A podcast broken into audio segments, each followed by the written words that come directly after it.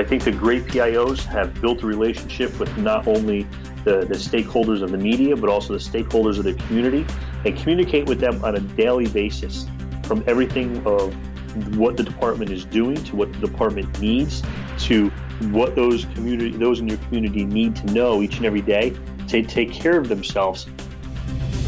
Enchanted Sky Media. Media.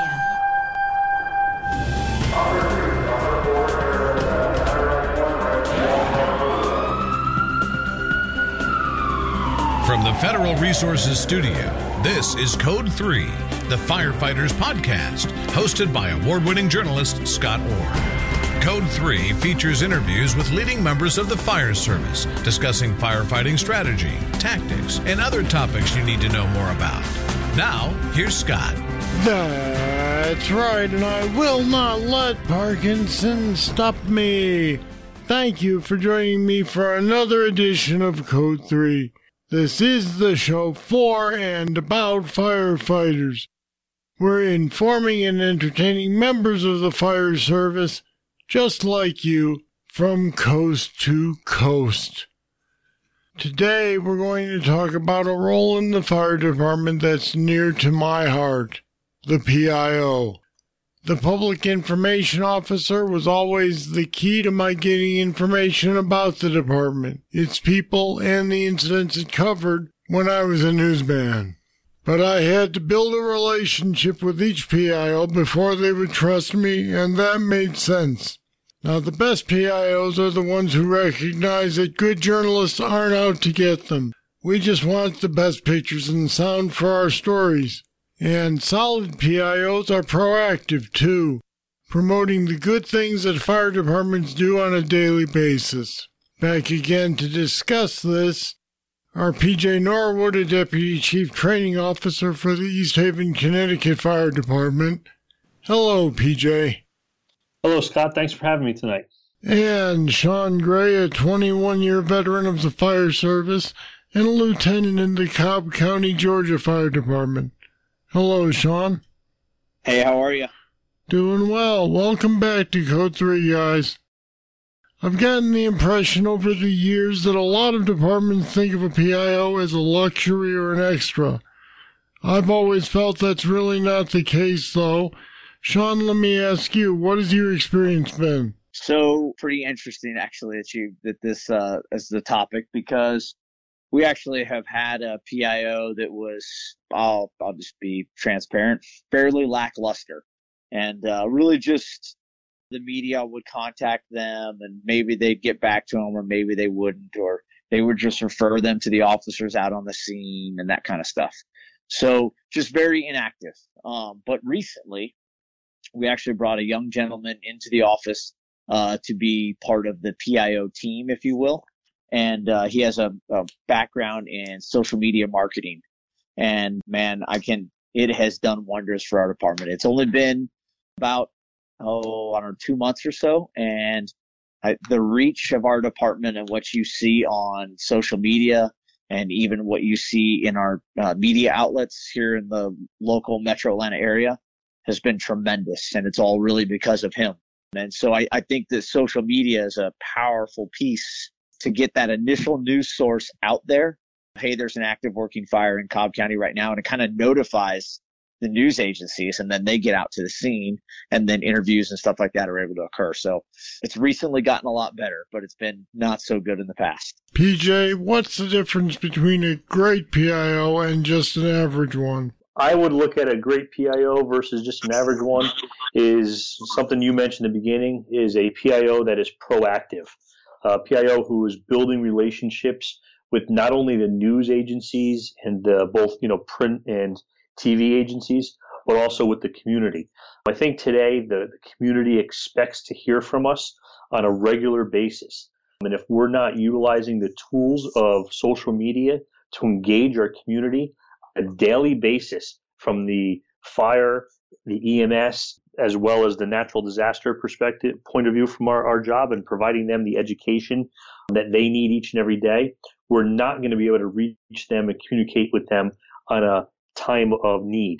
So I think the great PIOs have built a relationship with not only the, the stakeholders of the media, but also the stakeholders of their community, and communicate with them on a daily basis from everything of what the department is doing to what the department needs to what those community those in your community need to know each and every day to take care of themselves each and every day and in the time of emergency. So those a great PIOs are one of those uh, that are out in there out in their community and they're engaging their community each and every day. I'm glad you mentioned social media because that's where I was going next.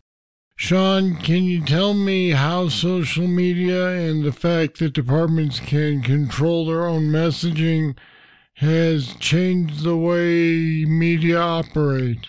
So I'll tell you, we had in our, in our former administration, we had some chiefs that were very conservative and they were not really happy about anything being on social media. So any of our fires, none of it. So, you know, a lot of people thought Cobb County was a place that didn't go to a lot of fires because they didn't see it on social media.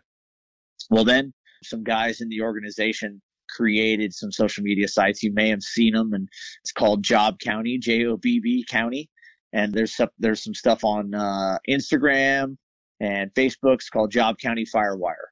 And if you follow on Instagram, I don't know how many followers they have now, but they have a lot. And so that's where the posting started coming from. It's kind of an informal site. Anonymous people were posting them and people in the department started to send their pictures and videos to this anonymous site. But it became so popular, it almost forced the hand of the department to go, what's this Jobb County thing all about? And then they saw nothing but positive things from the community. Thank you for your service. Thank you guys so much. You guys are heroes. Thank you for saving my dog. Thank you for saving my daughter. All those kind of things started to pop up on this anonymous, unofficial site. So then now Cobb County has social media outlets all together on everything. And, and that's really, like PJ mentioned earlier, reaching the community is huge. That we're not just posting fires. I mean, they're, our PIOs are posting things about uh, close before you doze and smoke detector safety and all, all that kind of stuff. During my career as a newsman, I found there were two types of PIOs generally. One was the type that was willing to give me a hand when I needed some help at a fire scene. If I needed to speak to someone specifically, they could get them for me. And the other was the kind who believed that their job was to keep me out of the way. They acted as though they preferred that news media not even be at a scene. Now, that was how I looked at them. I'm curious how you feel about this and how you feel about the PIO's job at a fire scene. You know, Scott, I think that knowing uh, and being around long enough, I know that the reporters today and those in the community today are going to get their story. They're going to get their photos. They're going to get their information. They're going to get what they want to get with you or without you. So if you're not being proactive and working with the media and giving them the information and providing them uh, the, the right, accurate, timely information, and if you're not working with them to put them into a safe, secure area so they can get some good photos or videos, um, they're going to get that anyways. So I always try to work on it's better to work with them than try to work against them. Provide them with the information, provide them with good, timely updates, and put them in a spot that they can see and give them some guidance on the things you don't want them to air. And I think that's an important piece to remember that the reporters, if you're working with them, they're going to can want to continue a positive relationship with you. And if you ask them not to air certain pieces of the incident, whether it's to protect the patient or to protect the family or to preserve potential evidence that you don't want out there in the community at that point in time, they're going to work with you because they want to continue to build that relationship and build that trust with you. So I've always found it easier to give them what they want and put them in a spot that works for you and them, and it makes makes everything everything much smoother. It makes it smoother for them, smoother for you, and it keeps them uh, controlled and corralled. You know, and you get the right message out. Yeah, you get the message out the way that you would prefer it be crafted rather than just hoping that they report it that way. I'll be back with more right after this. Federal Resources is a mission critical solutions provider with only one goal to empower and prepare the first responder for any threat, at home or abroad, that they are called on to respond to. Your mission is to protect and defend. Our mission is to make sure you're equipped with the knowledge and training on response techniques to current threats. We'll make sure you know the latest innovations in technology to ensure mission success every time. You look out for everyone else. Let us look out for you. Learn more at federalresources.com.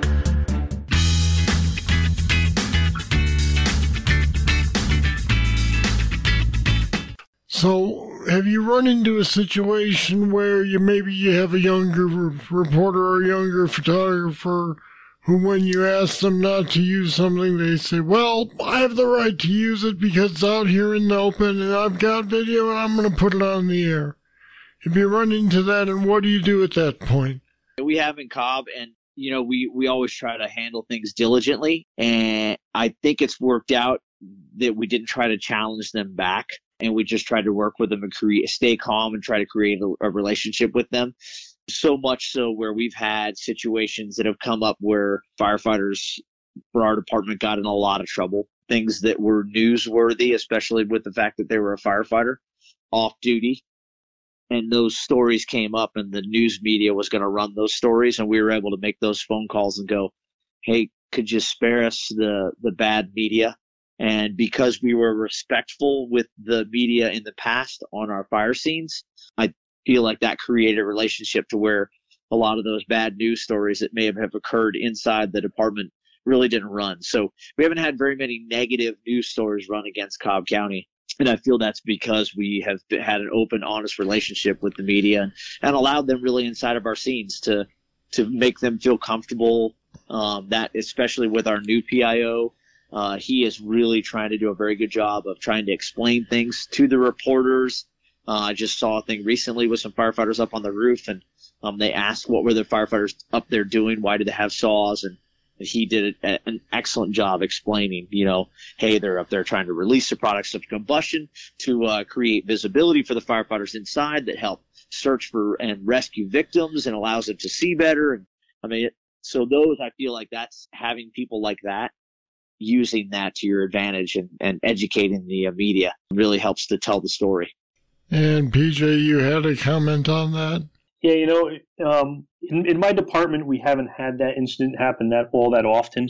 Being a smaller department in a smaller community than, than Cobb, uh, we often have had some sort of relationship with the reporters in the past working with them for fire prevention education or positive things in the community. So anytime that uh, uh, issues have come up like that, they're always really willing to work with us. We did have one incident uh, a couple years ago. We had a, a plane crash. A plane crashed into two houses, killing uh, four people. And that's when we were exposed to a whole different level of media from not just the, the local media, but some national media, as well as Hurricane Irene and Hurricane Sandy brought national media. And that's where we started running into that issue, realizing that we didn't have relationships built with the National Media Corps. Uh, but we better get on board pretty quickly and build those relationships so we don't have those problems. And we found that what we have always been doing with the small local news agencies, approaching them, putting them in the place that you want them to be and giving them the information worked out really well, even though we didn't have those relationships built prior, that we were able to use our prior experience of working with the local media to initially engage the national media. Well, we found that if you sit back and wait for them to engage you, uh, things aren't going to go so well. So if you're proactive and engage them uh, early on and you engage them first, things are going to usually go to the direction that you want because they view it as a positive relationship already. Sounds as though both of you have had fairly positive experiences with news media.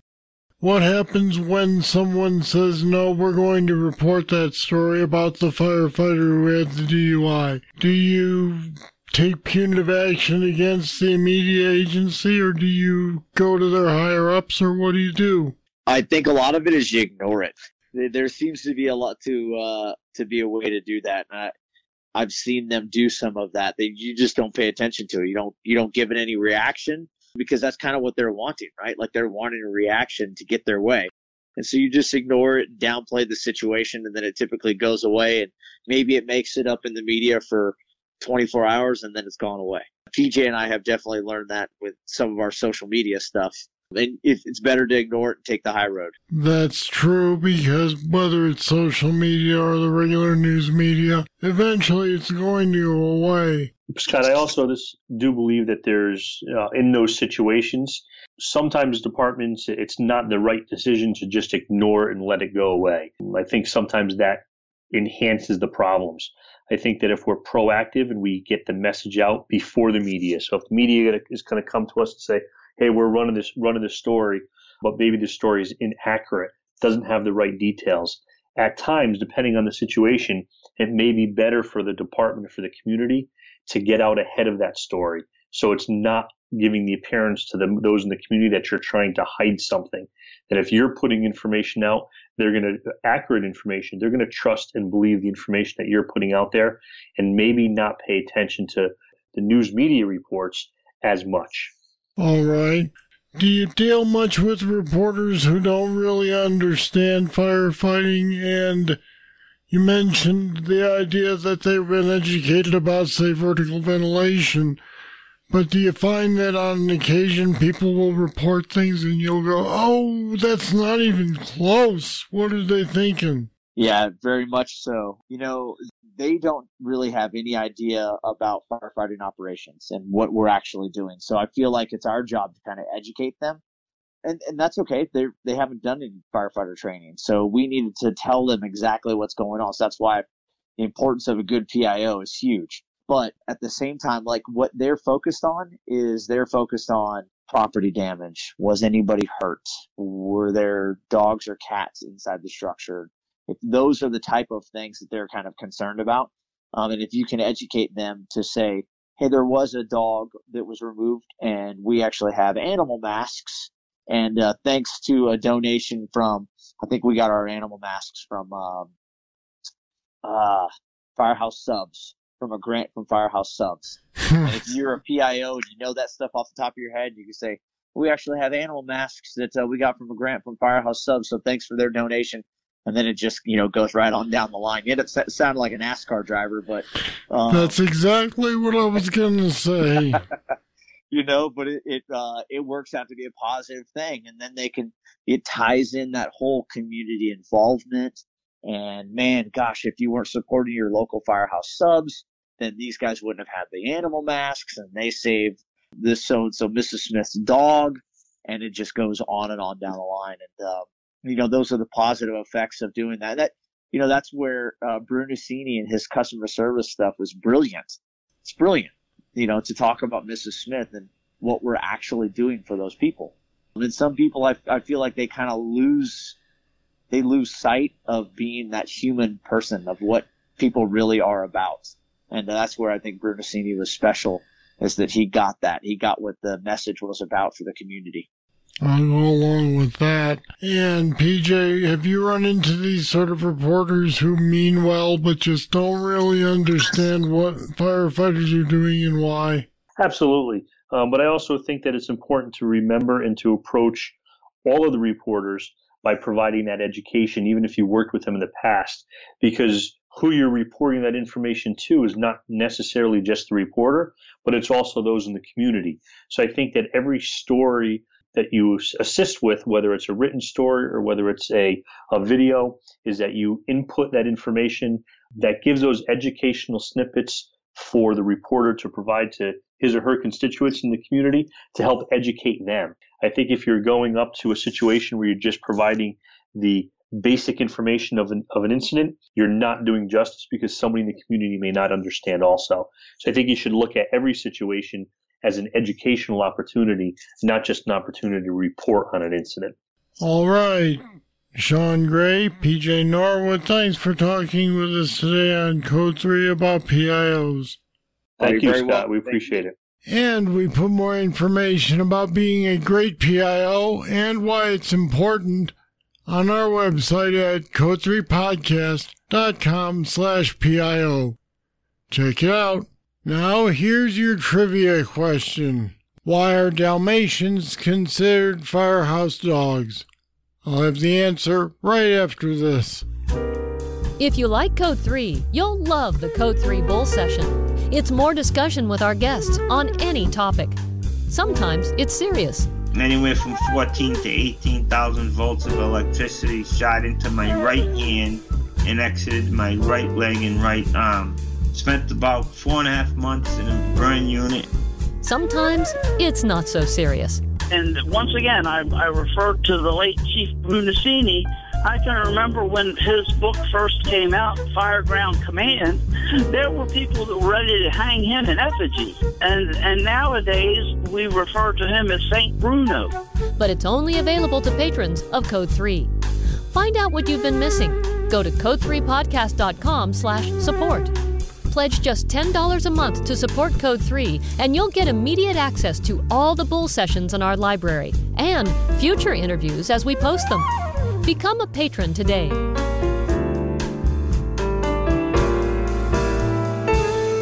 Now, here's your trivia answer. The Dalmatian was originally kept to protect the horses that pulled early fire rigs. Dalmatians would run alongside the horses, keeping pace even when they had to sprint long distances. The Dalmatians would even defend the horses from other dogs or animals that could spook or attack the horses during the run. They also stood guard at the fire scene to make sure no one stole any gear. Nowadays, if you have a dog in your station, he probably doesn't have the same responsibilities, but he represents an important part of fire service history. All right, that's it. That's all for this edition of Code 3. Got feedback about the show or a guest you'd like to hear? Just email me, scott at code3podcast.com. Thank you for listening. I'll be back next time with more, and I hope you'll join me. I'm Scott Orr, and until then, stay safe. Code 3 is made possible through the generous support of Federal Resources. Visit them at federalresources.com. This show is a production of Enchanted Sky Media. To contact us, get more information on today's show, or to subscribe to the podcast, go to code3podcast.com.